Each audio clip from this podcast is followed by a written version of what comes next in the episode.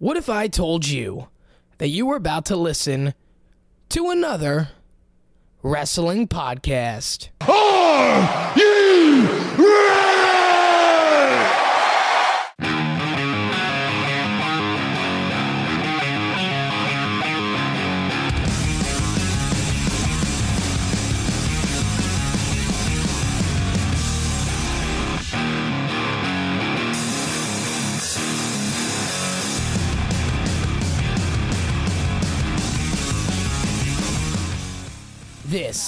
Is the Not Another Wrestling Podcast.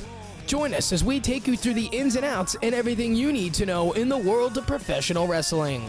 From NXT to Ring of Honor, New Japan Pro Wrestling, All Elite Wrestling, all the way to the main events of the WWE. Our thoughts, our perspective, and our predictions on the biggest topics and breaking news in the world of wrestling. If it's happening, we're talking about it. This is the Not Another Wrestling Podcast. Here are your hosts, Sean McChesney and CJ Palmisano. High speeds and she's ready to go. Fuel burning like a freight train. Red line and I'm giving it more. All right, let's get to it. Another, actually, the very last special edition of the Not Another Wrestling podcast. Not the last episode, but it's just the last special edition that we're doing here. Um, I know I said Sean was coming back this week. I'm sorry, couldn't make it. Um, something came up, and he had to take care of it. We understand, but we just miss him and want him to come back as soon as he can. But he's working hard, people. He's working very hard. But I'm having um a, a guest with me for this special edition, making his third appearance on the show is Jon Cummings. What's up, Jon? Not much. How are you? Thanks for having me back for the third time now. Of course, man. Of course. I like doing the I like doing these special editions with different people. You know, we get to hear our kind of our opinions and what we thought of. We did uh, wrestlers of the Je- decade with my my buddy Joe Stanziali. We did uh, matches of the year with my good friend Chris Reyes.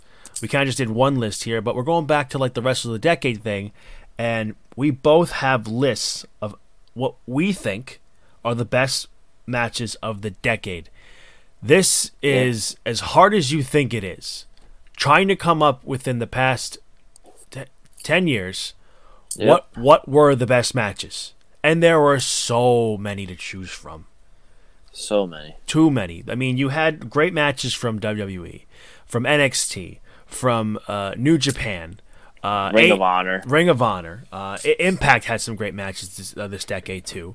Um, even AEW, even though in it's only been around for a year, they've made a huge impact since uh, since day one. Since double, Right for the past, they've made an impact over the past two years, only officially being a real company for the what past couple months now, or just the past year. the past year, January first was their f- uh, their one year anniversary when they announced the company, and you can even f- throw uh, All In in there as a precursor to AEW. Yeah. great matches from that show as well.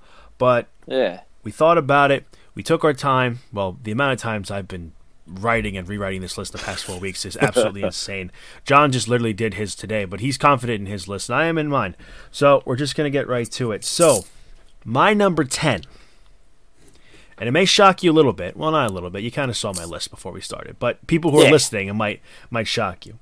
My number ten is Cody Rhodes versus Dustin Rhodes at Double or Nothing this uh, uh, this past May. can't go wrong with that one. I have it in here. I, I thought about it at first. I'm like, do I want to put this match in there? It's very fresh. It's very, you know, I don't know. Should it be there? And I thought to myself, you know, if there is kind of one technically AEW esque or a match from All In that I need to put that that can go on this list, it's this. It, it, it, Yeah, it's this one. Beca- Yeah. Because going in, you thought to yourself, we all knew like this, the build and the story was going great. oh, We all- yeah, the we all- promos they had on YouTube and everything. Hmm. We figured that Dustin and Cody were going to put on a great match. Great match was an understatement. I what? go ahead. Go ahead. No, you go ahead. I was gonna say there's the one thing that everybody kept saying going into this match was what can a 50 year old Dustin Rhodes do against his younger brother who's more agile than he is at that point.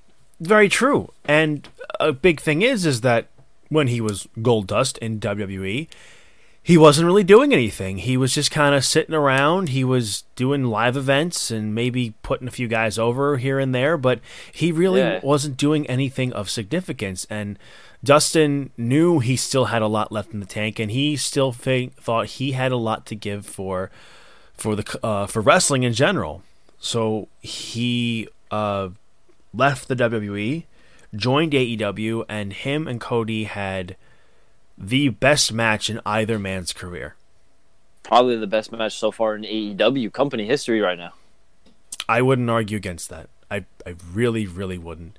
The only other Well, match, yeah. the only other match that I think can come close to that are the Bucks and the Lucha Brothers at All Out. But this match, I think I had to put in there because it goes to show that these two wanted to have an amazing match leading into a WrestleMania. Uh, I believe it was 31 of that year. There was the talks or the potential of it, but it happened at a fa- at Fastlane, the first Fastlane pay per view, and Yeah. it, it just petered out, and it didn't really feel important. It meant nothing. Cody was doing the Stardust gimmick, which at times it was good, but there are times where it's just like, all right, clearly they don't know what they want to do with him. Yeah. So you fast forward all this time to where they are now, to Cody being an executive vice president of a, of a wrestling company that he's helping run. His brother, who may be in his 50s, is you wouldn't even realize that the guy can move with just about anybody. He can he can go toe to toe with anybody. He can keep up. Just this past Wednesday on Dynamite, him and Cody had a great tag match against the Lucha Brothers, and he was keeping up with guys like Pentagon and Rey Fenix. And they had a great tag match with him and Cody at uh, Fighter Fest against the Young Bucks. Dustin can go, and he can still give a lot to the business. And and it's not. And I haven't even really gotten into too much details about this match. That Yeah. these guys, there was emotion, there was blood everywhere. The literally blood everywhere. Dustin had half of his face painted red.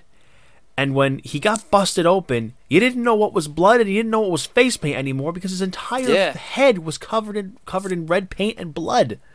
And Co- eventually, as you see it just hitting the mat and hitting Cody, you're like, oh, oh, he is he is very much busted open. And then Cody's covered in his brother's blood.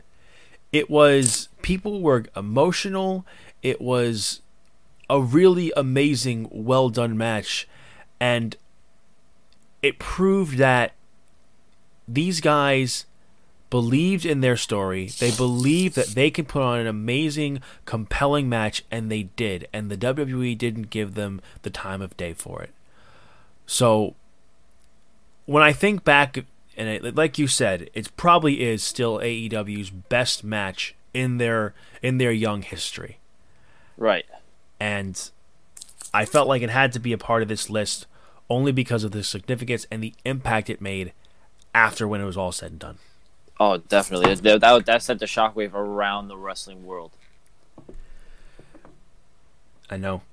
And it just goes to show, I I think that for the most part, if you had ever doubted Cody Rhodes and maybe that he can't, of like, oh, he's not that great of a worker, you can't compare him to a guy like Kenny Omega or Okada. And even though his matches with Kenny Omega and Kazuchika Okada were great, Right. um, if you were a doubter in Cody Rhodes then, you can't doubt him anymore. Unless you're my friend Joe, who thought the match was just okay. oh, wow. Yeah, like his opinion. It's perfectly fine, Yeah, that's, that's on him. perfectly fine. But but anyway, we should uh, move on. Uh, Jon, what's what's your number ten on your list? My number 10 was Nakamura and Sami Zayn from TakeOver Dallas in 2016. That's still to this day Nakamura's best match in. WWE. Oh, definitely, because that brought over that that gave the people of WWE who had never heard of Nakamura the chance to be like, "Oh, what's he got about? What's what's what's what's he about?" And Sami Zayn just brought out the best in him. They just beat the crap out of each other for what was it, thirty minutes, forty minutes? Like 30, 35 minutes. I will say real quickly though, Jon and I do have similar matches on this list, so you're gonna hear us give our opinions on the same match a little bit, just real quickly. Right. I won't go in too much in depth with it. That way we can save some for you. But yeah, the, the storytelling and the way they just beat the crap out of each other for that long, was great and gave people a feel of what Nakamura is bringing over from Japan. I mean, many people, like myself, had never seen a Shinsuke Nakamura match up until this point. I was fam- I was familiar with Shinsuke Nakamura. Uh, I had known a few things that he did in Japan, but I had no idea what I was in for. I just Right. I just knew from um, a guy I worked with who was watching a lot of New Japan. He had been following Nakamura's career for a long time. He told me that he's like, "You're in for a hell of a match. You are not going to believe the things you're going to see from Shinsuke Nakamura." And like I said today, it, to, to, to date, it is still the best match of his WWE run. And it was um, the the swan song for Sami Zayn in NXT, Yep, he got called up shortly, and he was pulling shortly up. after, Yeah, he was. He had that ladder match at WrestleMania the following day. right? To think what a workhorse! Just to think what a workhorse Sami Zayn is. He Yeah. he, he had an amazing, hard hitting match with Shinsuke Nakamura, and then the next day he was in a ladder match. Dude works his Gotta ass give- off. Gotta give it to the guy. Of course. Anything else you want to add with um, with this match here? No, I figure we'll probably leave it for yours Okay, whenever you have it popping up. it'll be up here. It's a bit of a spoiler alert. Like I said, we're gonna have a lot of uh, similar matches in this uh, Oh, yeah. these lists. Um, so moving on to number nine. My number nine is uh, Triple H versus The Undertaker at WrestleMania 28. So it was also in a Hell in a Cell match for those who can't remember, who or who might not remember. I remember watching this, and um,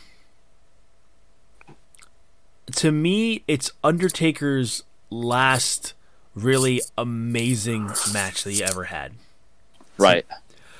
The one he had with Punk was really good. I was there for that Mania, and it was a lot of fun, and still the best match in the card because of because of how great uh, because Punk was really I don't know I wouldn't so want to say carrying Taker, but he was really helping a lot in that match.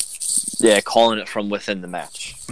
He had a couple good matches with Lesnar. Um, one at SummerSlam 2015, and then he had another really good match with him at Hell in a Cell. Um, after that, it's like you can't really think of too many amazing Undertaker matches after Yeah. that point. I think that was like in 2015. So at this point, it's five years ago. Right. Didn't they do battle at a? uh, Didn't they go to have a match at Battleground one year? Um, Or was that when Taker appeared after after his loss? it was uh, Rollins was the champion, and Brock was getting his rematch for the title, and then Taker interfered in the match to set up uh, Brock versus Taker at, at SummerSlam later that year. All right, there we go. That's what it was.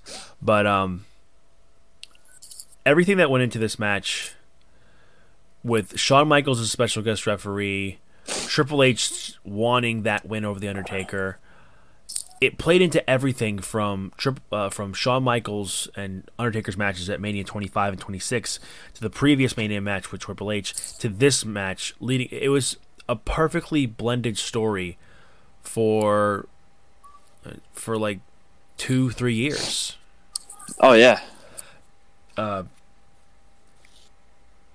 And I thought Undertaker looking uh, with shaving his head, having that little mohawk was creepy. Oh, yeah. was so creepy, but so great.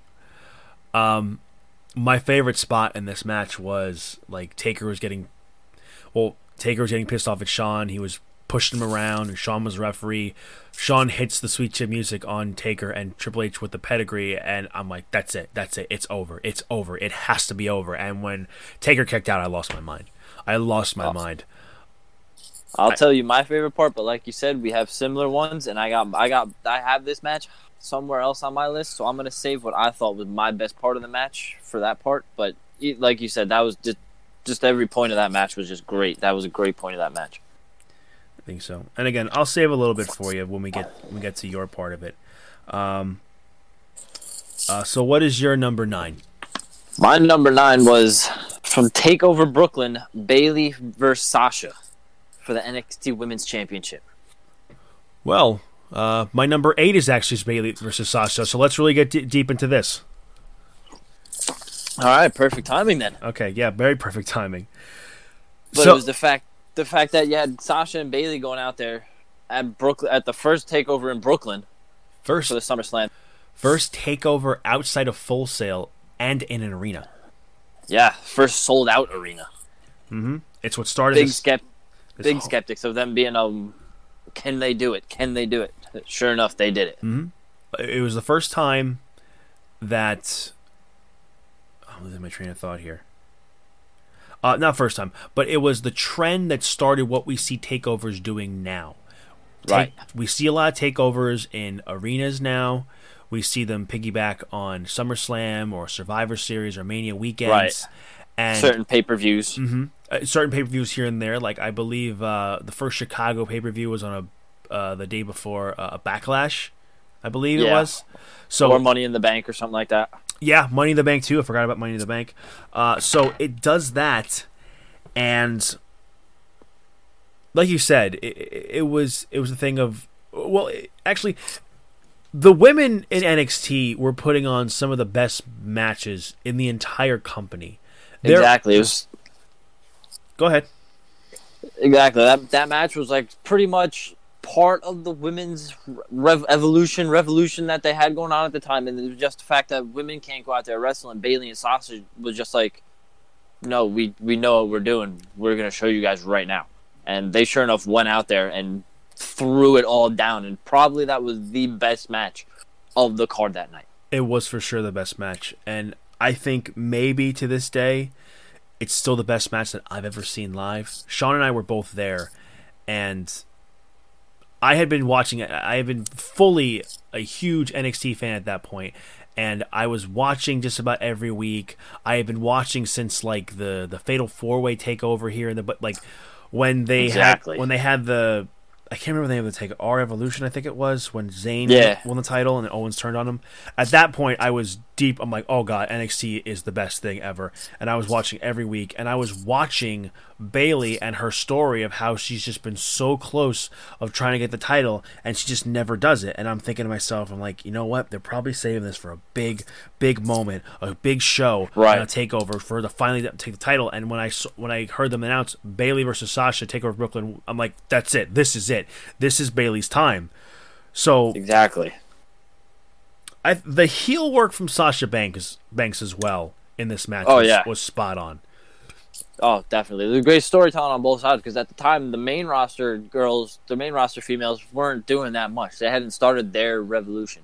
NXT was still trying to get on, I wouldn't say on the map, but still trying to get their name out there for stuff. And Bayley and Sasha were just like, all right, we're going to go out there, put NXT on the map for everybody, and we're going to put women's wrestling on the map for everybody. I would And they just left it all out there.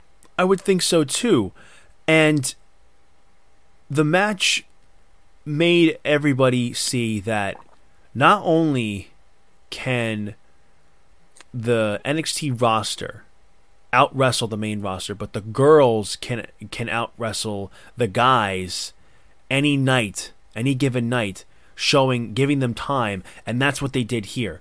The main event of that sh- the main event of that show was Finn Balor versus Kevin Owens for the NXT title in a ladder match, but everybody was talking about Bayley versus Sasha. They Oh, yeah. stole the weekend that year. They definitely did. It was uh, saying before about Sasha Banks's heel work. Bayley had previously hurt her hand. I don't know if this was a, a work to build into the match or if she really did hurt her hand and they were playing it up anyway.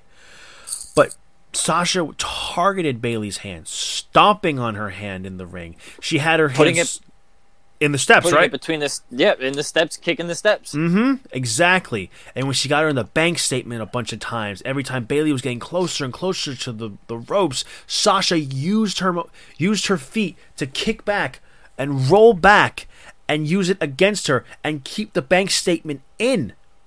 Even when Bayley was reaching out, she kept repeatedly stomping on and, that and- hand, trying yes, to keep it away from the stomp- rope. and stomping on her hand in the hole. I'm like, oh my god, she's like, it's one of the matches where I can I suspend my disbelief and I truly don't know what's gonna happen, and then you Bayley hits that like that poison Rana from the poison spike Rana from the from the top turnbuckle, and hitting the Bayley to belly, just the crowd popping huge for this match, and you having the the four horsewomen curtain call afterwards. It was mm-hmm. beautifully done, and it's one of my favorite matches, just in general ever, and it's will always be near and dear to my heart, just of how amazing it was. Definitely, that was such a great match. And we always like to th- think about what was and try not to think about what is going on currently Right. because there have been times when they kind of dropped the ball with this but not trying to end on a low note just Mm. this was the match to prove that the girls can go and the girls can have the best night match on the show if you give them the time to and they will prove it And you know what? Even even going forth from that match on, the women, the movement of NXT just took just took the ball and were like, okay, we can roll with this now. Exactly. Absolutely. Okay, so since we got into a bit of your number nine and my number eight, what is your number eight? My number eight is Becky Lynch, Charlotte, and Ronda from WrestleMania this from WrestleMania 35. I'm a little surprised to be honest. I thought the whole build for that whole match was fantastic. The rivalry you had between Charlotte and Becky was just was great. The fact that they inputted Charlotte in it with the SmackDown Women's title late on, it kind of threw things off. But the storytelling of Becky Lynch being dubbing herself the man, but not having any titles on it, and Ronda getting it handed to her, Charlotte obviously getting it handed to her. Becky just went out there and did it, and the fact that they were the first three women to main event WrestleMania, they just went out there and left it all out there. I think this is the thing for me. The match was not horrible. I think it was good, but again, with the stigma of Mania being the past few years that it's such a long show that the crowd can just get so tired at that point where they want to give their energy and they want to be excited, but there's only so much they can give. I mean, Ma- Right. Mania ended at like one in the morning this year. That's insane. Yeah, I got, and once again, I, I was stuck in that whole New Jersey Transit debacle. Oh Jesus! So you were in the same boat as Sean then? Yep, I, I was waiting out there for that train for four hours. Oof. I had to drive my girlfriend back up to her house in Ramsey, and then I had to drive myself all the way back to uh, to where I live. And Try I- and go to work the next morning. yeah, and I had to be up at like six in the morning to get ready for work and leave by no later like six thirty, quarter to seven. I had to be at work by like two, Oof. or not by two, by like five. And since I waited out in that rain, as soon as I got to work, I looked at my boss and was like, "I'm wet. I'm. St- I was at WrestleMania. I'm going home." What was his response to that? You sat out there. I was like, "Yes, five hours for the show, four hours for the rain. I'm going home. Goodbye." he was. They were like, "All right, have a good one." At least they were cool about it. Yeah. Anyway, But getting yeah, back, the, getting the back to the match real quick. the storytelling of that match and Becky Lynch coming at, coming out victorious, the first three women to main event the WrestleMania in the 35 years, just given the hand, just given the fact that they've given the been given the chance to do so much over the past years. I thought that I thought that match was I thought that match was good and deserving. my opinion of the match is that I thought it was all right. I thought that the go home segment when they had that big brawl leading into Mania, I thought that was the best thing leading into the story. And the other best thing I thought was when Becky just wasted little time, no time at all. After Ronda's match on Raw, she says a lot of people think I'm going to be thinking and taking my time who I want to face. I'm not taking my Oh yeah, he said like uh, she said like Seth Rollins may may be taking this time, but who he wants to face. But I'm not taking my time. I choose you, and the crowd popped huge. For me, this match should have stayed Ronda versus Becky. It should have been Ronda versus Becky, but I knew watching a Survivor Series like the previous year that they were gonna do Charlotte versus. They're gonna make it a triple threat because Charlotte was had she had beaten the crap out of Ronda, and there was story there for them to go at it again. I'm like, well, it's definitely, definitely going to be at Mania again. It's going to be a triple threat match. Yeah. And for me, the building, the build in that in that match was all over the place because you had Ronda's real life husband getting involved for like a week, and then he was gone.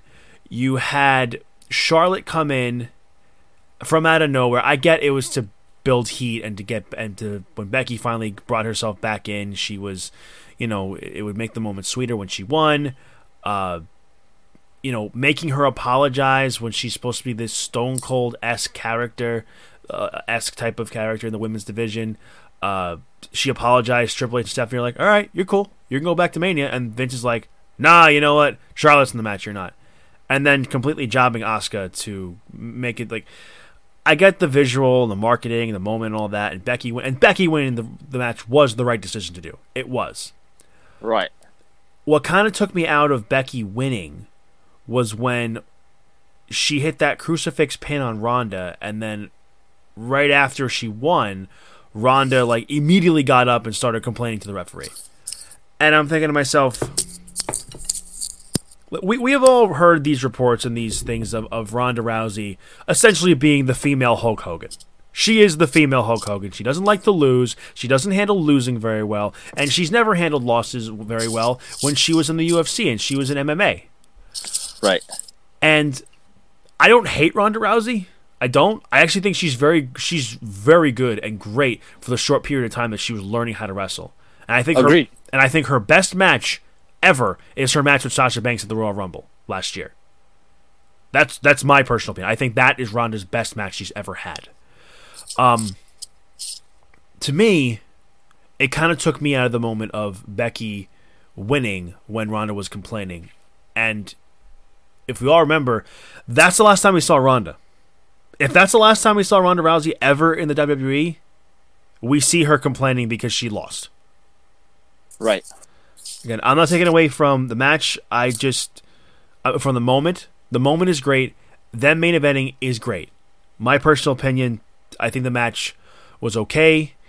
It it was what it was, considering the time that it, the time frame that they had, and it was after. It was like one in the morning by the time it ended. Right. That's that's just my two cents with the whole thing. Um, anything else you want to add about this match? No, we. I think we got it all. Okay, it's more on I'm the good on more on the negative side for me, but Yeah. but um anyway, so going back to another match we talked about a little bit earlier because it's on my list now. My number seven. We're on seven, right? yeah. We're on seven. Okay. I just did the same thing. I had to mark off on my list. I was like, where are we? Okay. Okay. Number seven. my number seven is Shinsuke Nakamura versus Sami Zayn at Takeover uh, uh, Dallas. And this, like I was saying earlier, this was the match that introduced me to Shinsuke Nakamura. It was the match that showed me what Shinsuke Nakamura was all about. And one thing we didn't mention before was this is where the fight forever chant started. These Right. these two were just beating the ever living crap out of each other that a new chant started. Do you know how amazing of a match you must be putting on if you if the crowd started a new chant because of it? Yep. That's amazing. Now, me personally, I've there's only been a handful of times of Fight Forever where I'm actually into it. Now, when I hear Fight Forever, I think it's a lot of like this is awesome and the chant's being used way Yeah. too much. Um, but it was the first time it just felt organic, and you wanted to see these two fight forever. You wanted to see these two keep having this amazing match. Like one of my favorite ma- uh, spots in this match maybe my favorite is when Sami Zayn was going for his, uh, you know, where he jumps through the the, the ropes and he does that spinning uh, DDT. Spinning DDT. Yeah. Nakamura catches him and kicks him right in the chest. I'm like, oh, I felt that. Mm-hmm. It was beautifully done, and not even the match, but Shinsuke's entrance was just Oh. just made you go, what? Oh my god. is like this? What? It's almost like what did what did we just get ourselves into with a guy like this? I'm His like- entrance is like this. It's like how, what did we just get ourselves into? like it was w- one of the most charismatic, unique, most amazing entrances I've ever seen, and he's just being himself. Yep. And for sure, one of the best entrance themes just ever in W- So- WWE's recent such a- history. Such such a smooth violin sound. Yes, it's beautiful song, and I hope that wh- Beautiful. I hope that when Nakamura eventually turns babyface, that he brings it back. Yes. Um. But it instantly made me a fan of Shinsuke Nakamura. It made me go back and watch some of his stuff from New Japan, and and then from then on then on out, his NXT run was absolutely amazing. He started having great matches. Mm-hmm. He had a great match with Finn Balor uh, on NXT TV. His series of matches with Samoa Joe. His matches with Yep. With Bobby Roode. Um, he was just he was the guy, and he was a rock star, man. Not to like mm-hmm. play up like that he's WWE's rock star, but he felt like a rock star. Yeah, and so far him Shinsuke Nakamura and Samoa Joe are still the only two two time NXT champions. Well, I think Ciampa will eventually win the belt again, and he'll be a two-time NXT champion. But that's a story for another day. Yeah. But yeah, they're the only ones, and I mean, him winning the title was such a huge moment too. The pop he got winning the title Oh. was enormous. So it was good that what that they knew what a a huge star they had in their hands, and Triple H credit to him putting him in the title scene Yeah. right away after that match with Sami Zayn. And then Yeah, Sa- Tri- Triple H Triple H saw that and even he said to himself, he's like, Yeah, I got I got a good one here. I got I got somebody that'll carry on. Because I think Finn Balor shortly after that or right around that time was uh, already on the main roster, wasn't he?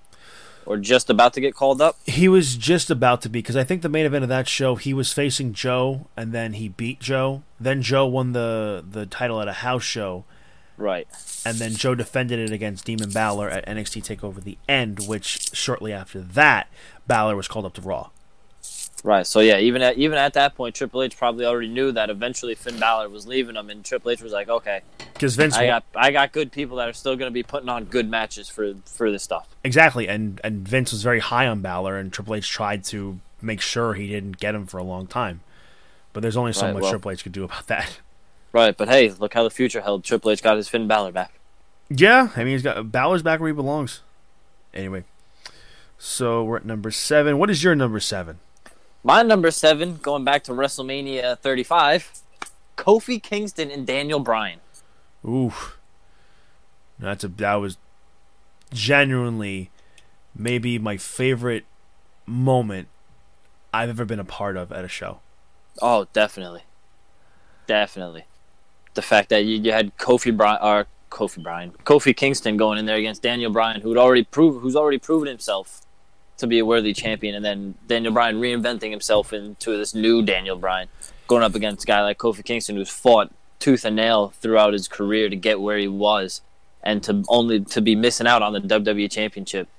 Finally got his shot, went out there in front of the what ninety five thousand people that were at MetLife Stadium that that that night, and just left it all out there and walked away with the championship. The storytelling, everything that match, just I think a little more than ninety five thousand. Like I, MetLife holds, I think like what, like hundred eighty something. no, Yeah, not that big. No, they they they, don't hit triple digit. The stadium itself, I think, holds eighty six thousand or eighty seven thousand. Ah, no, no, you're you're right. I'm thinking I'm thinking of um, uh, AT and T. Dallas, yeah, Dal- AT&T. Dallas has the has the triple digits. That's right. Yeah, they they hold one hundred and one thousand. Okay. Yeah, but um, you you wouldn't think that a guy like Daniel Bryan, who was such a beloved babyface, would turn into one of the best heels th- in the past. year. Yeah, in the past year. Yep. Like it is a testament to just show how good Daniel Bryan is that he can switch his character on a dime, and From being that lovable, lovable baby face, everybody just looks at, be like, that guy can't do any wrong. No, and and he does. He makes you genuinely hate him. I Yeah. loved his heel uh, his heel run, and I loved it just as much of the as much as the Yes Movement Daniel Bryan stuff, and Kofi. It, this all started when Kofi won a gauntlet match, not won a gauntlet match, but he, he performed amazingly in this gauntlet match leading up to Elimination Chamber, and everyone's just like, oh, oh yeah, Kofi Kingston's great, and yeah. it was a moment that honestly I don't think would have ever happened. I don't think would have ever happened. Like, If Mustafa Ali didn't get injured, then I don't think Kofi Kingston would have ever been WWE champion. And that's Nope, we wouldn't we wouldn't have had Kofi Mania. and had he not won that night, I don't think he would have ever won the title ever again. Or, or ever, No. ever at that point. I don't know if he ever will be champion again. I hope one day that he does. I hope so too. but the fact is, there is a moment that he has in his career that no one can ever take away from him. He won r- at WrestleMania. He won the WWE Championship, and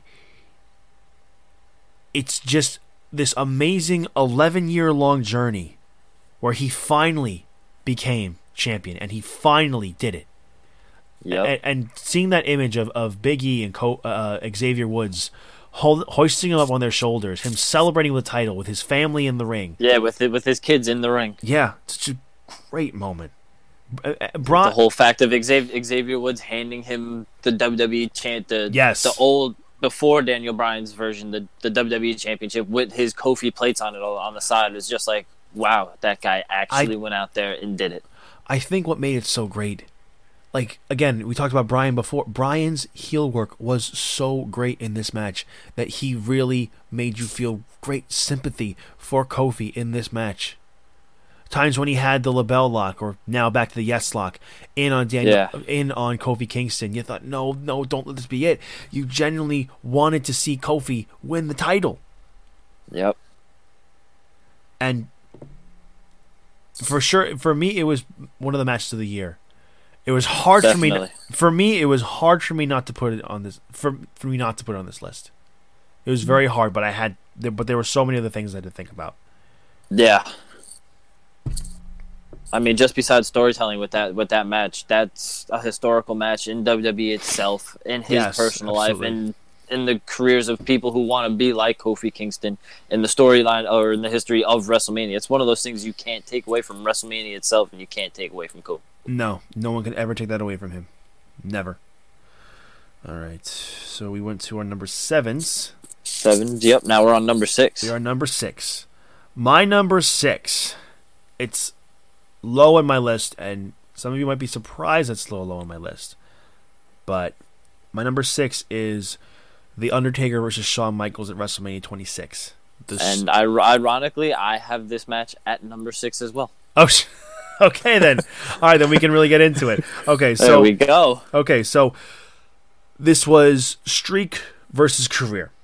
Now, I remember having their first match at Mania 25 on here, but then I realized that was 2009, that was not 2010. I had to switch that and I had to redo my list a little bit. Because I actually had that match a lot higher. So, the story of this, going back a little bit to the Triple H and Undertaker uh, WrestleMania 28 match, Hell in a Cell. This was one of those matches that built to that moment, and this was a match where Michaels was obsessed with trying to beat The Undertaker. He Right, wa- especially coming off the loss the year before. And he wanted to prove that he can beat The Undertaker. He went, he confronted The Undertaker on Raw one night and said, "I can beat you. Give me a rematch. Give me one match, and I'll prove to the world that I can beat you." And Taker said, "No." Taker was the world heavyweight champion at the time. He says, "Then I know what I have to do.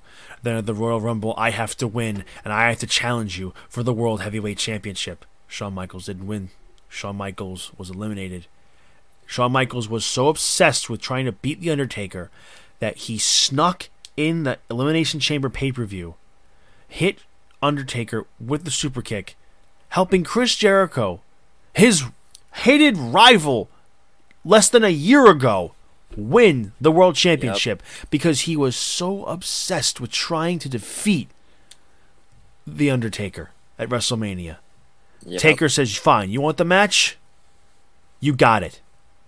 But if you lose, your career is over." And the famous line, like, I love this line from this promo from Shawn Michaels: "If I can't beat you, I have no career." Right. And the stakes were higher. It was the main event, and you had to think, "Oh no, it's the main event. This this is it for Shawn Michaels, isn't it?" Yeah. You kind of you kind of knew right there, like, oh, Shawn's Sean's officially probably gonna hang him up. I couldn't have thought of at the time Michaels was think uh, calling it quits then. There was no better person to end his career with than the Undertaker with the story they had. Right, but even even in that match, there were there were points in that match where you look and you're like, can Shawn actually do this? Shawn's not Shawn's career's not going to end. I really wanted Shawn Michaels to win. I really wanted him to win because Shawn Michaels was one of my absolute favorites growing up as a kid, and I just didn't want him to see him retire. And he retired at an age where he easily could have kept going if he wanted to, He could have. but he realized that it was better to leave him wanting more um, when you retire because you don't want to get to a point where where people are saying please retire and they Yeah. they call you washed up. Shawn Michaels forgetting the match he had with Triple H and uh with DX and the Brothers of Destruction back at the one of those Saudi shows. You kind of like to forget thought- about what's that? I thought that was at the uh, the Super Showdown in Australia. No, the Super Showdown in Australia was Taker and Triple H, and then that set up DX versus Brothers of Destruction. Ah, okay. Um, putting that match aside, you like to forget about that. Shawn Yeah. Michaels' like true, true last match was this match, and I don't think it was better than the first one. I think the first one is is the better of the match of the two matches. Um. Again, it was, but it was it was such an amazing show, amazing thing to see. Like, and it's like, man, Shawn Michaels is done. Yeah. it was for sure uh you know you go out swinging and i it's been a while since i've seen this but wasn't like the last moments of the match where michaels is just barely trying to stand up taker like has him by the head he's wobbling on his two feet and then he gives him the suck it and then taker hits the tombstone that's it Yep. yeah It's the perfect storybook ending for a guy like Shawn Michaels. and I think it was JR who said like one last act of defiance, and then there's the finish. Yep. I love that line from JR. One final act of defiance, last act of defiance. Man, it's making me miss Shawn Michaels. well, this is really making me miss Shawn Michaels.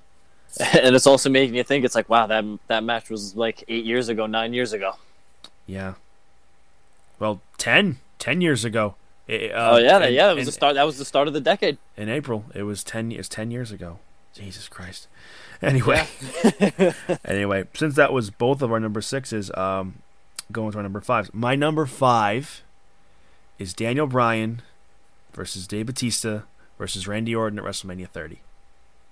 Not a bad choice. Not a bad one. Yeah. So I was contemplating picking between this and then Triple H versus Daniel Bryan. Triple H versus I mean, you could you could have you could have thrown them both in because the first match leads into this match. It does. Um, I almost picked Bryan versus Triple H in this because the match itself was probably much better, but right. the everything that led up to this moment, everything that led up to Bryan finally winning the championship, from being screwed over at SummerSlam, screwed over at the following pay, uh, the next two pay per views, not even being considered to put in the Royal Rumble, and due to real life actions of the fans, the company changed their entire sh- Mania weekend, stru- their entire Mania structure, their entire show for this person a guy who was getting stone cold Steve Austin like reactions when he was coming to the ring. The yes chant mm-hmm. was everywhere. I, we, I talked about this with Joe about Daniel Bryan that it was everywhere. You could not deny how over this guy was. You could his his yes chants were everywhere. After after that whole thing, it was everywhere. You can you couldn't go to anywhere without anybody or any. You couldn't go to any sporting event without somebody doing the yes chant. Absolutely, absolutely, you couldn't. Bryan, to me, I, I had him. I believe I had him on my list of ten best wrestlers in the decade because you cannot deny how amazing he is. You can't. He can do just about anything, and the moment like when they hit that RKO Batista bomb spot. And you th- and you were get- the crowd was booing. Everybody's getting upset. Like, no, this can't end this way. Bryan like starts like no other way to describe it but hulking up. Yeah. when he's getting all crazy and he's punching the referees, he's punching the doctors, he's getting in back in the ring, hitting those uh the yes kicks on Bryan and Randy, and I thought maybe he would have won this match by like tapping out Randy Orton or pinning Randy Orton. Right, He- but not the he- Royal Rumble winner, Batista. He tapped out Batista. He tapped out Batista. And I'm like, wow. Like they put him over huge. Mm-hmm. Like there was no way they couldn't leave this WrestleMania without him winning the title. Right. It was the perfect story that they didn't want to happen. As much as they want to make you think now that oh yeah, this w- we wanted to do this. No, you didn't. You did not want to put this man in the main event. You wanted Batista versus Randy Orton, Right. which would have been. I mean, ev- 'cause, I mean, everybody, everybody's seen the uh, leaked photos that or the photo, photo that CM Punk has put out recently of the that what was the projected WrestleMania 30 card. On his Instagram story, he had the original sheet at the time. What the, pl- the plan was, he was supposed to face Triple H. Batista was supposed to face Randy Orton for the title. Bryan was supposed to face Sheamus. When like when those reports came out, and I'm like, the reported plan for Daniel Bryan at WrestleMania is Sheamus versus Daniel Bryan. And even in a little uh, documentary thing, I something on the network I saw, Bryan even said himself when Vince called me into his office about his WrestleMania, pl- my WrestleMania plans. He said, "I'd like you to face Sheamus." He's like, and I'm like, "Oh God!" He's like, "He's like, I've been facing Sheamus for like the past three manias." Yeah. or or I or I faced Sheamus for for uh, a mania before. It's yeah. it's hap- WrestleMania. He had a dark they had a dark match for the U.S. title 27. They had the the infamous match at 28. It would just be too much. It would be boring. Yep. But it's great that that they changed their plans and it led to one of the just similar to Kofi winning the title, just one of the best moments of of the decade. You know. Yeah. But anyway, what what's your number five, Jon? My number five was Taker and Triple H from WrestleMania 20. WrestleMania 28. Yeah. Okay. The second one. Okay, so you can go more into detail Yeah. about your thoughts on that match. well we've covered most of it but but the whole storytelling of pretty much that third that third one being pretty much also the fourth match but that take Undertaker's had with a member of DX in the past four years. He went four in a row facing the two the two founding members of DX. Based off of and then you look at you look at the way it started with Triple H for, for WrestleMania Excuse me. 27. They first they first put that match together for WrestleMania 27 just by solely looking at each other and not saying a single word. Just one of the That started that that started that match. That was one of the best promos that they had that year, and so one of the best probably in the decade, where you can have two of the two of the goats of the company just stare at each other for ten minutes, look at a banner, look back at each other, and it just told the whole story just by looking at their eyes. I loved that segment when they set up that match Mania 27. I remember watching that Raw. Taker comes back, Triple H comes back. Like they, like you said, they don't even say a word. They just look at the Mania sign, Yep. and that's that. The match is set. I'm like, that was amazing. They just had they had the audience in the palm of their hands that night just by showing up. Yep. And Triple H just stepping back, hitting the chop. Taker just doing whatever Taker whatever Taker does, because he'll do anything. Just did- going to that. He did like the roll in the eyes and then the thumb to the to the throat. I think he did. That's what I figured off the top of my head, but I, I couldn't couldn't remember it actually. But then yeah, yes, so it started with that, and then it just rolls over into WrestleMania 28. And the one line in WrestleMania 28 that got me, that just put me over the top of that, was when Triple H was holding the sledgehammer, looking at Shawn and Taker just looked beat down, and Triple H just looks at Shawn and was just like, "End it, Shawn, or I will." Oh yeah, I forgot about that line. Just just Shawn Michaels sitting in the corner, just like, "Stop! I don't want to do. I don't want this match to go on any further. I, the, you're both." res- well respected. I both respect both of you.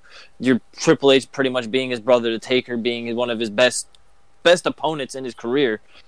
Triple H just looking at Shawn and just physically yelling at him while holding the sledgehammer. End it or I will. It was just like, oh, Triple H is beating Taker. And then as soon as he turns around, he just hits him with a tombstone, and then it's over. And then it was over shortly after. It It was, was it was just, gr- oh my god.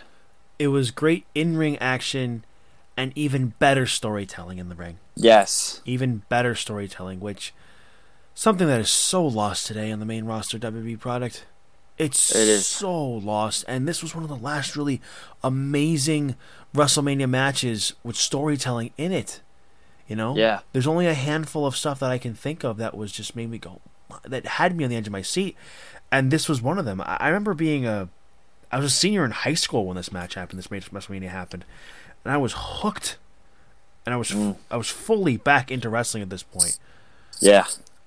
I was gone for about like maybe about a year or so, but And then, then just the post match of them just walking, all three of them walking up the ramp Mm-hmm. together, all three of them just holding each other up, and Triple H just stands like just being held, physically being held up between Taker and Shawn, and they're just like, and they took it "Yeah, all. we did it. We we took it accomplished something." Took it all in, and they just all all three of them looked at each other, the big group hug, and it was just like, "Yeah, we we did this." Did you um? Excuse me. uh, I didn't finish this, but did you happen to see the Broken Skull sessions with Taker? I've I've well, I've tried to watch it several times, and I've fallen asleep several times. I I've watched. fallen asleep during it several times. I've I've watched a little bit of it. I didn't finish it yet, but uh, Austin had up on the screen that picture from that match, and he asked him, "Was that planned?" He's like, and I believe if I if I remember, I've only seen this once. Uh, he's just like that. No, that wasn't necessarily planned. I was just we were just kind of all taking it all in, and you know, I've taken everything that we that we did in the match and what we accomplished, and it was it was just instinct, I guess. Kind of paraphrasing Yeah. what Taker said, but that that Yeah. initial moment wasn't necessarily planned. yeah, and you you look at that match. Arguably, that's one of the best matches on the card, considering they also had to go up against The Rock and John Cena for the first time. A huge, huge built match, but and to me, I will say was the best match on that card. Absolutely best match on that card. Abs- absolutely. Um, Like not not taking anything away from The Rock and Cena, the match was great, but you guys just didn't have the proper storytelling like Taker and Taker and Triple H did with Shawn Michaels. I mean, there was a longer build in there. I mean, I don't even know if that was necessarily the point uh, to build to those four particular matches with that one story being rooted in there. But it's just, but you got to give that credit to him because it was this long story that all intertwined with each other. Right. Um, But yeah, we've talked about this one a lot. Um, this was your number five. Yep, that was my number five. Moving on to number four. Okay, number four. My number four is AJ Styles versus Shinsuke Nakamura at Wrestle Kingdom 10. Thought I was going to say Mania. Thought I was going to say Money in the Bank. No. even though Money in the Bank match was great, Mania, Yeah. ma- Mania match wasn't good. The Battleground match was even worse. Anyway, this was the match where when I looked back, when I went backtrack with New Japan stuff, and I thought, and I'm thinking to myself like, well, I want to see Nakamura, some of Nakamura's stuff from when he was in New Japan. I want to see some of AJ's stuff when he was in New Japan, and this was insane. And Oh. and I'll rem- and I'll say this: I watched this with Japanese commentary.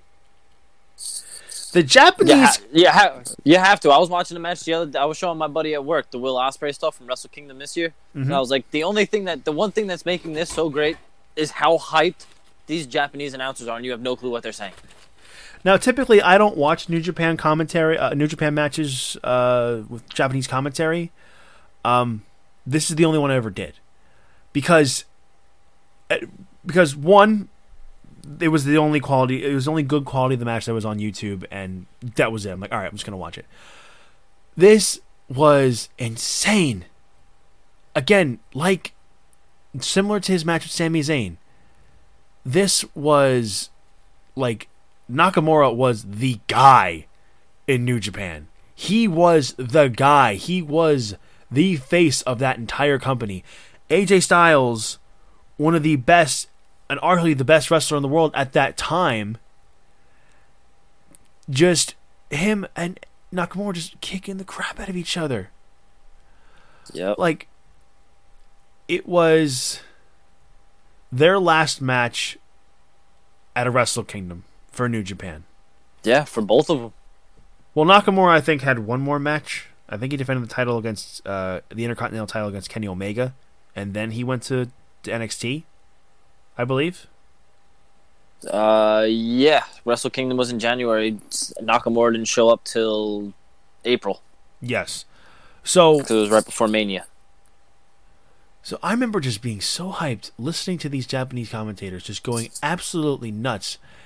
And one thing I thought to myself was if these guys get so crazy and so hyped up about this match, and granted it was an amazing match as they should, why can't main roster WWE do that? You know? Anybody? I don't know. But it show it show it proved to, this was just one of the many reasons why this match proved to me that AJ Styles was the best in the like at least for 2016 AJ Styles was the best in the world. The best wrestler in the world going against arguably again another best in the world contender. And I think AJ uh, forgive me it's been a while since I've seen this match.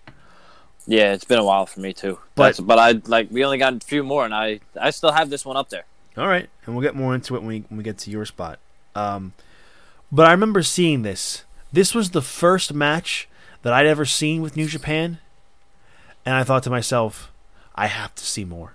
I have to find more. I have to find more Nakamura matches. I have to find more AJ Styles matches in New Japan Pro Wrestling. I No. said the same thing.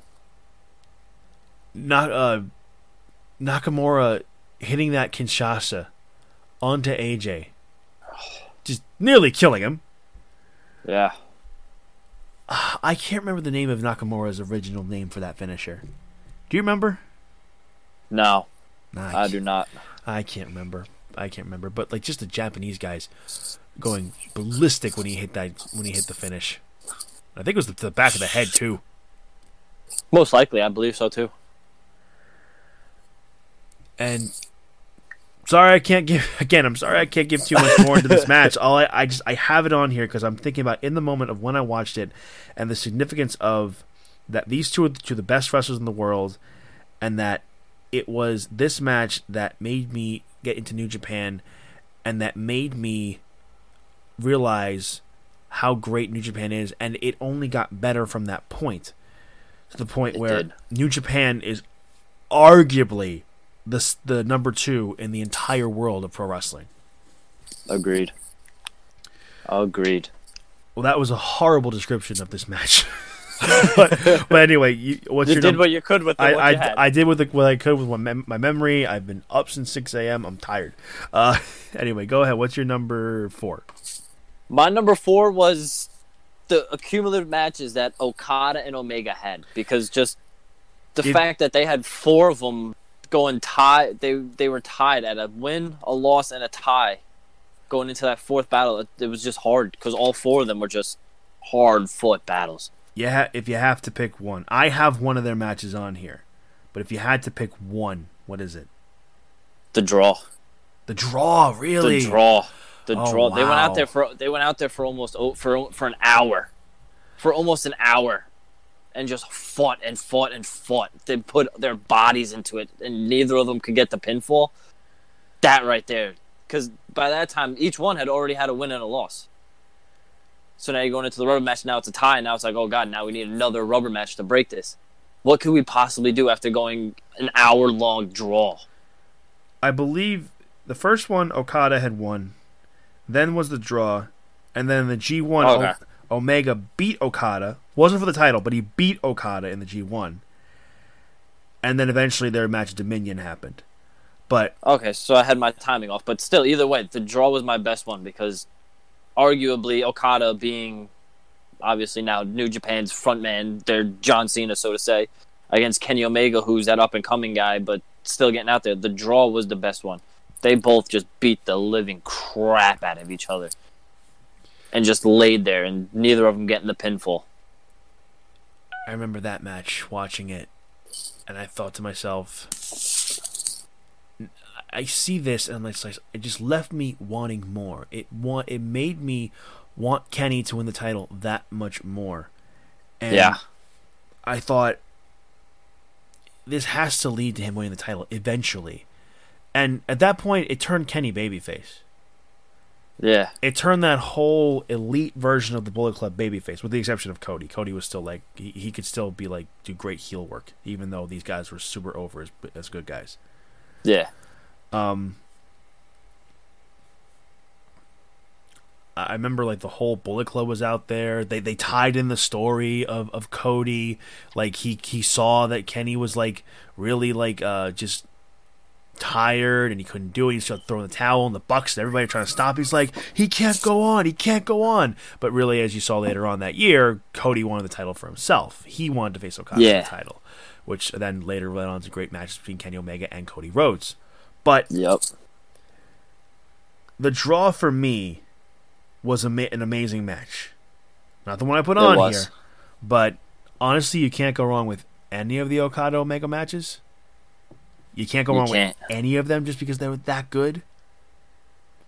Yeah. But um, and I'm losing my train of thought. This is our number four, correct?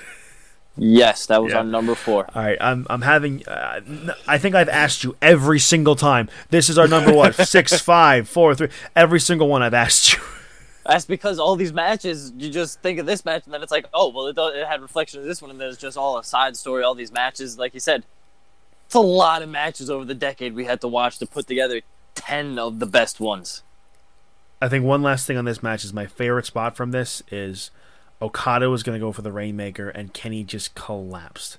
And then as Okada was going for the Rainmaker, he just collapsed too. And I think that was Yeah. the f- closing sequences of the match where they just collapsed to the point where the time limit just just ended. Yep. Um anyway, moving on. Uh number 3. My number 3 is CM Punk versus John Cena at Money in the Bank. That is my number two. Your number 2, huh? My number two. Okay. Um, I guess we can kind of like meld those in together, and then we'll get to your uh, number three right after. Sounds good.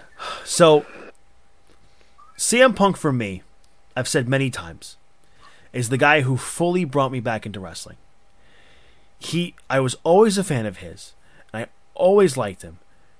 The 2009 2010 period of wrestling was not easy for me to watch for a few reasons. I don't know. I just wasn't getting into the product, and I was start kind of starting high school around that time, and it wasn't necessarily cool to like wrestling. But eventually, Punk was the guy, the cool guy to bring me back in. I was Agreed. I was paying attention here and there in like the two, in 2011, but when Punk, when he cut that pipe bomb promo, that's it. I was hooked again. It- Facts. ev- everything that was leading up to this. You know, he was supposed to be the heel, but he's going into his hometown of Chicago for the WWE Championship, facing the face of the company. And the whole story of, you know, of him leaving at midnight, he's like, at midnight, I will leave with the WWE Championship. And he, it was a match that made you be on the edge of your seat. You genuinely did not know what was going to happen. Was Cena just going to win again?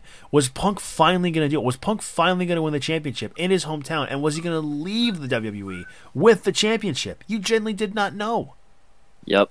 For a few years, I had been out of the rest. I had stopped watching wrestling, and then I think it was it was Punk's Punk and Jericho's match at WrestleMania at WrestleMania 28 that got me back into wrestling. And when I saw that match and seeing the storyline between Punk and Jericho, I was like, "Yeah, Punk's Punk's the guy." Because I was always a huge Stone Cold fan. So when I started when I watched that, saw Punk's attitude, I was like, "Okay." Went back and saw his other stuff that my buddy had showed me. Saw the pipe bomb speech, and then I saw this match. I was like, I really wish I had known about this like when it would ha- when it was going on. Like I was that into it. I was like that pipe bomb speech and then that match of him just saying, "I'm going to take your title. I don't have a contract. I'm taking your title and I'm leaving." Was just it was great. And like you said during the whole match too, it was like is Punk still to wa- or Cena to still walk away with the title because that's John Cena or is Punk finally to be that guy to do it? And even towards the end of the match, you see John John Laurinaitis and Vince McMahon walking down the ramp Not only to, did to pull to pull a Michaels to pull a Michaels Bret Hart again.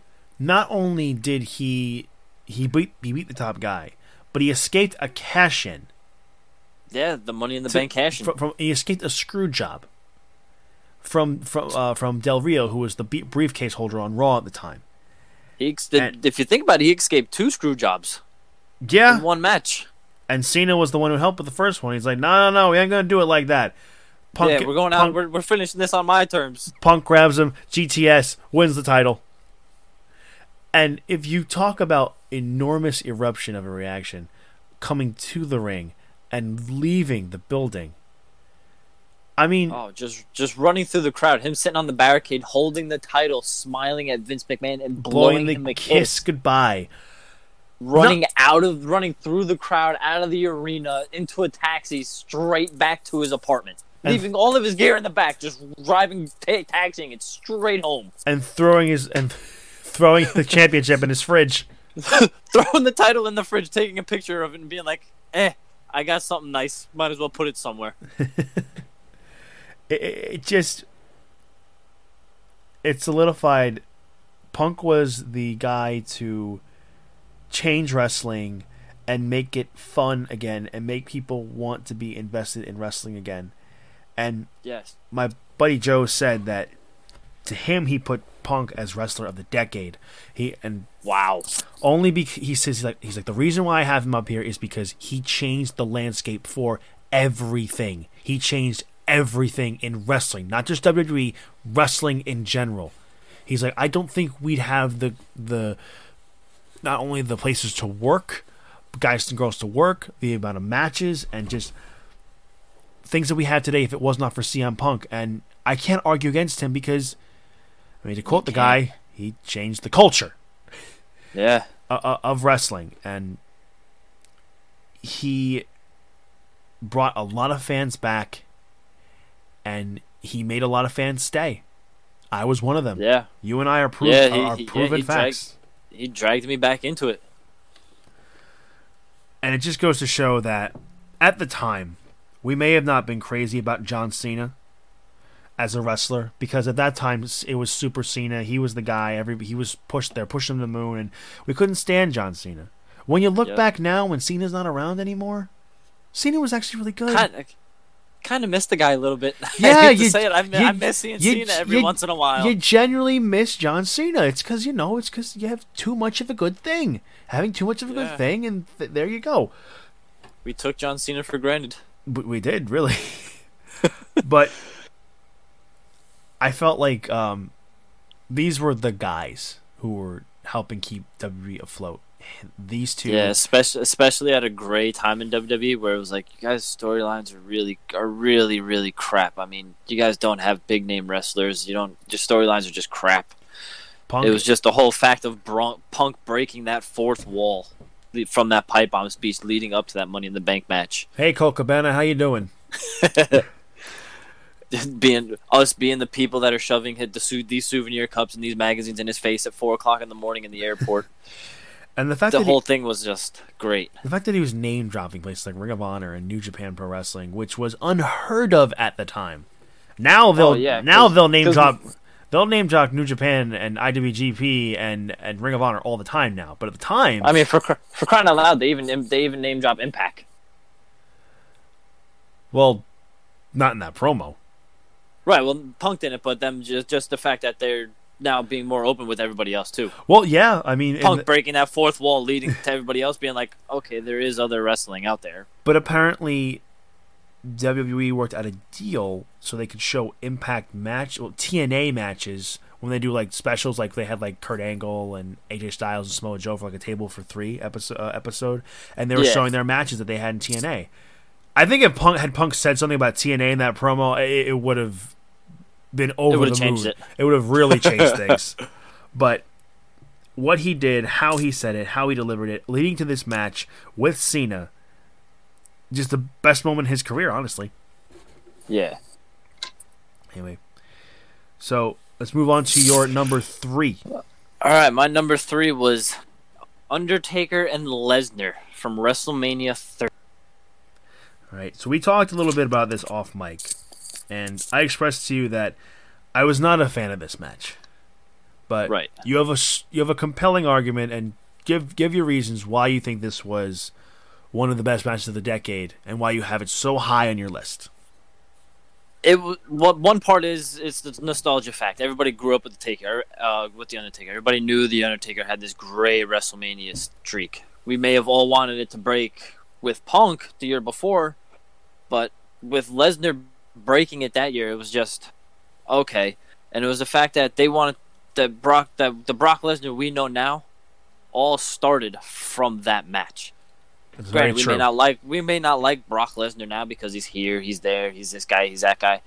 But the Brock Lesnar we have now is because of that match. And I hate to say it, as much as I as much as I, I am a big Brock Lesnar fan and him being in and out is just questionable, I still love it. I still love the fact that he's still in the business. He's, he's in and out, still like I'm still the top guy. I'm I do what I want. But like I've been saying, the Brock the Brock Lesnar we have now, just starting his dominance, started there just him just manhandling the, the Undertaker, who always has, who always figures out a way to win at WrestleMania, just could not overcome the straight brute, brute brutality of Brock Lesnar.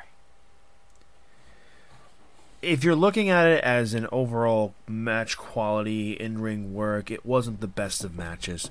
There and these guys have shown before that they can have much much better matches. Taker Oh, was yeah. Taker was just you know he was he got concussed like hard in this match and I think what was more important from this was the actual moment of Brock w- beating Taker and Right, that- breaking breaking the streak, which nobody saw coming. The Nobody.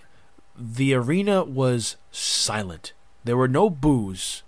It was it was just silence. I remember seeing a video on YouTube, or uh, just a friend of mine I used to work with went to that WrestleMania and he posted a video. He's like, "This is something I have never experienced before at a show." Yeah, because you you think of that match, and like you said, the complete the complete silence of that match. Only two people knew going into that match who was winning. Lesnar and Taker were the only two, and Vince McMahon were the only people who knew. Halfway through the match, that was when the ref was like, that was that was when Vince told the ref, "Hey, Lesnar's going over." Paul Heyman didn't know who is the advocate for Brock Lesnar. He had no, he didn't know. So, like you said, the complete silence, and the only two images you can think of af- after that, after the three count, was Paul Heyman's face in the corner, and that one guy in the crowd. That Referee, one, that one black guy in the crowd. That was just like, who is oh. who is the You think, you, oh my god that- you who is that the guy and Paul Heyman's face after Who- that three count. that the uh what do they call it? the Undertaker guy. He was Yeah, the, the Under- meme. the Undertaker guy. He was the meme of the year. The meme of the year, and you know what? He's probably up there for meme of the decade. That was a good meme. Yeah, for sure. oh my god. I was gonna say that referees nowadays are they're instructed to call the match at least in WWE like a shoot. And Yeah, they know and I think like you said, the referee didn't know up until towards the after the fact or whatever that Brock was winning. Could you imagine being that referee? You called the three count. Imagine it was wrong and you were the reason why this happened and that wasn't planned. yep. But but I think once he saw like the twenty one and one graphic on the screen, it's like, oh my god, this is real. yeah, This this, this is real. yeah. I'm pretty sure WWE's done done done done a bunch of their specials. I think Paul Heyman did an interview when they said there was only several people going into that match that knew Lesnar was going over, and it was going to shock the world. I mean, it surely Vince did. knew, Taker knew, and Lesnar knew, and that was it. It led to one of the more shocking moments in wrestling history and, Wrest- and WrestleMania histories. And Yeah, But we also had to know at that point if Brock beat broke the streak, then Bryan surely had to be winning because there was no way you're going to send them ho- send them home so disappointed when that happened. Oh yeah, yeah. You're not you're not gonna have the most. You're not gonna have a lot of a lot of fans have been watching for probably just as long as the Taker streak's been going on. Like, yeah, yeah. Okay, Taker lost. How, well, and- we're going and- home all. De- we're gonna go home all depressed. And Bryan's losing too. Yeah. Then Batista walks out as the world heavyweight champion. that would have been horrible. But thank God it didn't end up like that way. Yeah, yeah. We got it. we got our storybook ending. Unfortunately, twice in one night. anyway, uh, for me, it was more of a better moment than a match. I think the moment itself is still a huge, huge impact. But uh, from a, from a match standpoint, it wasn't my favorite, and I wasn't crazy about it. But um, but you give a compelling, strong argument. So moving on to number two, we're getting closer to the end here. My number two is Kenny Omega versus Kazuchika Okada at Dominion 2018. The match where Omega finally beat Okada for the title. Like we said earlier, there was one win from Omega, one win from Okada, the draw, and it all led to this a two out of three falls match. with no time limit. No time limit, and the match lasted over an hour. I believe the final time was like maybe like an hour, maybe a little over 10 minutes or something like that. I was actually just watching a video about it today, but then when they said two out of three falls and they waived the time limit because they were like, "Some somebody has to win. We need this." I believe they said the match went almost sixty-five minutes, Yes, I believe it so was. so, ju- so just over an hour. it was uh, when you look back at Omega and Okada's matches, you think to yourself, "There's no way they can top the G1. There's no way they can top Dominion last year. There's no way they can Yeah. they can top Wrestle Kingdom 11." They Yeah. they did. They topped all three of them. In my opinion, they topped all three of those matches. For a match that was a little over an hour, it had me hooked. I was just like most people when you tell them a match like an hour they're not going to want to watch it like my, my best friend he does not want to want to watch a wrestling match if it's more than like 30 minutes or 40 minutes or something like that. He won't mat- watch it for, if it's like for like an hour. He just won't do it. But how sometimes you just got to put that time in because those those could be the best matches. well he's not really a big of a wrestling fan anymore. So whatever. Um and just what okada and omega were able to do to keep the people hooked throughout this match. And to just try and keep to try and like even try to outdo what they've done previously because Yeah, to to a lot of wrestling fans and to Dave Meltzer, this this is the greatest wrestling rivalry of all time. Now that is one man's opinion, and you can surely argue that it is one of, if not the best wrestling rivalry ever. Th- They have the matches to prove it. The fact that I mean, it was the it was the match to break Davy Boy's star ratings even more, giving it seven stars. when originally the star ratings was, were at five. yeah. So, to Dave Meltzer, this is the greatest wrestling match ever, the greatest rivalry ever. It's one man's opinion, but but to me, even though it's at my number two, there's one more match that I have that I personally think was my match of the decade, and I'll get more into that in a little bit. But this, for me, was everything that you could ever want from a match from New Japan. It was everything you could ever want from Okada and Omega. Just the sheer you really wanted Kenny Omega to finally win the championship and finally beat this seemingly unbeatable dominant champion in Kazuchika Okada. Yeah. And when and when he finally won, I, I popped huge. I was like, "Yes, he finally did it!" Even, even I did. I was laying in my bed watching. I was like, "Yes, I have, for the fourth try. The fourth time's the best." I thought that. I mean, I was hooked because I want, I really wanted Kenny to win at Wrestle Kingdom 11. I remember watching it, but this was so well done, so well executed. Two of the best wrestlers in the world, and they put Yeah. on, and they instantly beat all their other previous contests that they've had before. They did. And you can argue that Okada is the best in the world right now. Yeah. I mean, watching Wrestle Kingdom 14 this past weekend, a lot of wrestling. Uh, but that'll be I, that. I, I still gotta watch Wrestle Kingdom 14. I have not. I didn't get a chance to watch it. oh my god, dude, you're gonna love it. You're gonna love it. Look, me personally, I skipped all the eight man and multi man tag matches. I just got to the big titles, uh, the bigger like singles and tag matches. Yeah, I've, I've seen the highlights. Like I've I've saw that the uh, sequence in the uh, Ospreay match Oh my god, the of him going up and over, then trying, then going for the German, flipping that, running, doing go back through the ropes, over the top. Ospreay and Takahashi killed it. Oh, I saw the highlights. Oh, they did. Real From quick, what I from what I saw in that match. real quickly, my favorite matches from that weekend were Ospreay Takahashi, uh, Okada and Ibushi, uh, Naito and Okada, and uh, Jon Moxley and Lance Archer. Oh, and Jericho Tanahashi. Yeah, I gotta, I gotta get, I gotta get me some of that Wrestle Kingdom 14 in. Watch it, dude. It's great. Anyway, what is your number two? Well, we already covered my number two, which was Punk Cena for Money in the Bank. Ah, Remember, we kind of mingled those in together. okay. Oh yeah, we'll that's that's right. That's right. Uh, then then We'll you know what? What's your what's your number one then? My number one is Styles and Nakamura from Wrestle Kingdom 10.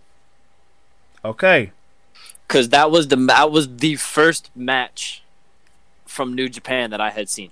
That was the first New Japan Oh, we match. got we got that in common. Yeah, that was the first match I saw.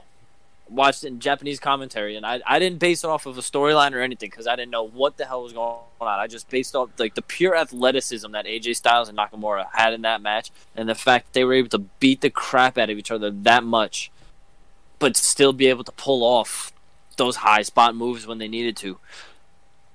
That that that just that put me over the top. Like that for me, the like when people were saying that's probably the best wrestling match they'd ever seen and probably in like the history of the business it's up there like that's they really went out there and threw everything they had at each other It's for sure up there. Uh, you could argue one of New Japan's greatest matches in their history. One of AJ, Absolutely. one of AJ Styles' best and Nakamura's best matches in their respective history and careers. And it, it you can say it did help bring a lot of fans into New Japan because we are again like Punk bringing us back. AJ and Nakamura brought us into New Japan. It- exactly and it was their last really big high profile matches in the company as they went on to. WWE. yeah i was gonna say it was one of aj styles very last matches because what a few weeks after that boom surprise surprise entrant number three Yeah, the the following night, New Year's Dash, he was kicked out of the Bullet Club by the Bucks and Omega, and then the rest of the Bullet Club beat him up. And then, like again, a few weeks later, he shows up at the Rumble. Like I'm like Yep. Jesus Christ! Like you, you were, like I know, like I remember reading him, like he was just in Japan for their this big show, and now he's here already at number three. yeah and I hadn't, I, I hadn't known he had went to Japan after after TNA and Ring of Honor like that. So when he showed up at the Rumble, I was like, "Oh, AJ Styles from TNA, from Impact. All right, cool." And I knew, So I had I hadn't know I hadn't known about Wrestle Kingdom 10 yet. and I I knew style again. I was not a big TNA kid growing up. I didn't watch too much TNA, but I knew Samoa Joe. I knew AJ Styles, and I, I knew a lot of these guys from from T- Yeah. the TNA days. And like, I was so excited. I'm like, AJ Styles is in the WWE. Holy crap! I lost my mind when he showed up. One thing that should have happened. You remember when like it was Roman because it was supposed to be like Roman was defending the title that night in the Rumble, Yeah. and then they were showing Reigns. The crowd was going huge. You couldn't see it. It was popping huge, and then Reigns is just like, "What? What who is this?" Like, Reigns like just standing in the corner like, "Who who is this guy?" he's just like, like playing dumb. Like, who's AJ Styles? Like, who the hell is this? Like, come on, man. AJ Styles. Yeah. Everybody knows who AJ. Styles. If you're a wrestling fan, you know who AJ Styles is. You know yeah, who you this, all know, you all know of each other somehow. Come on, you know who AJ Styles is. Don't dumb dumbfound uh, be dumbfounded like, oh, who's this? Like, because the the the camera was supposed to pan over and it was supposed to be the big screen. It says, "I am phenomenal," and that's what the crowd was popping for. Instead, we had Roman looking stupid, Yeah. but did not take away from how great this match was. And again, we're going back to Wrestle Kingdom 10, not the Royal Rumble 2016. Uh, but it goes to a credit of just how good AJ Styles is. Guy Yeah. has one of the best matches of, of his career, and then he shows up, and he lasts a long time in that Rumble, did he not?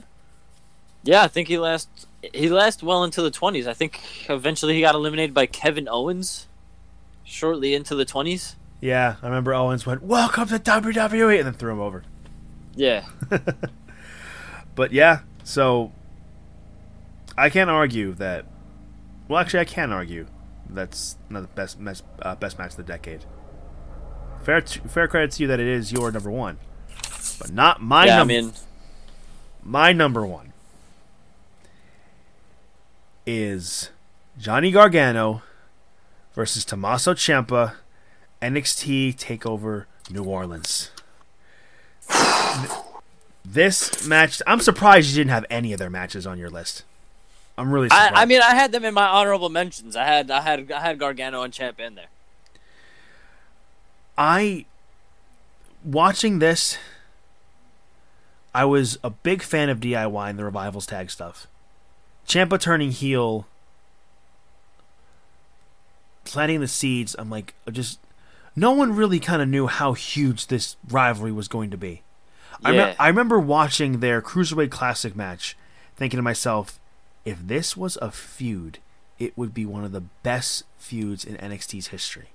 It And wasn't it this the fir- wasn't this the first two meeting, first meeting between the both of them after the breakup because Ciampa had what double knee surgery or something like that? The surgery was surgery. The story was yes, Ciampa had to get knee surgery. He came back after Philadelphia when he lost when Gargano lost the uh, the championship match to Andrade in Philadelphia.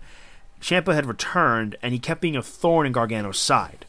He cost Gargano his career because Gargano said, "If I can't beat you, I'll leave NXT," saying to Andrade. Referee was down. Ciampa came in, beat up Gargano. Andrade took advantage, and Gargano was gone, kayfabe, from NXT.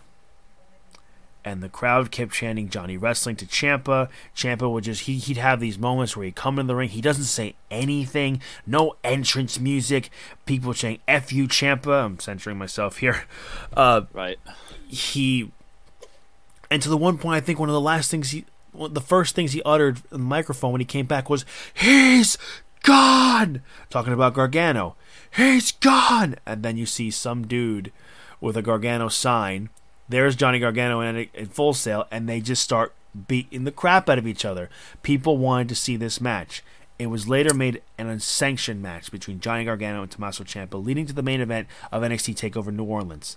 Now, it was the match with the most build, the most story, and for sure deserved to main event. I did not expect it to main event. The match was as followed. It was an unsanctioned match, no rules. Anything goes. If Gargano loses, he leaves. He's gone from NXT forever. And Champ and Ciampa is finally rid of Johnny Gargano. This was the most personal match in this rivalry. It was the first of this big rivalry. And honestly, it was the most invested I've probably ever been in a wrestling match this decade. Yeah. Because I was so worried that they were going to bring Gargano up to 205 Live and just ruin him. Completely ruin his character. Exactly. And the fact that he won, he. There was that moment of calling back to the cruiserweight champion, uh, cruiserweight champion, cruiserweight classic match where they're both sitting next to each other. I'm like, no, Gargano, no, don't, you're you're gonna fall for it again. Where they're both sitting down, trying to get the Ciampa gets the arm over Gargano. And Ciampa tricks, he tries to trick him. Gargano doesn't let him. Gets the knee brace and is using the knee brace on Ciampa's face. He used the knee brace as a weapon on Ciampa's Yep. surgically repaired knee, and he gets Ciampa to submit. The story of this match. Again, I was so emotionally invested in this match, and it's the most emotionally invested I've ever been in a match this entire decade. It's my favorite feud that happened this decade. I think it's the best in NXT's history. Arguably, it's the best in WWE's history. And it just put NXT to that new level of that class of, of people that were in there with guys like Gargano and Ciampa, Pete Dunne, Yeah. the Undisputed Era, Aleister Black, Ricochet, uh, all these amazing, amazing guys are all here. And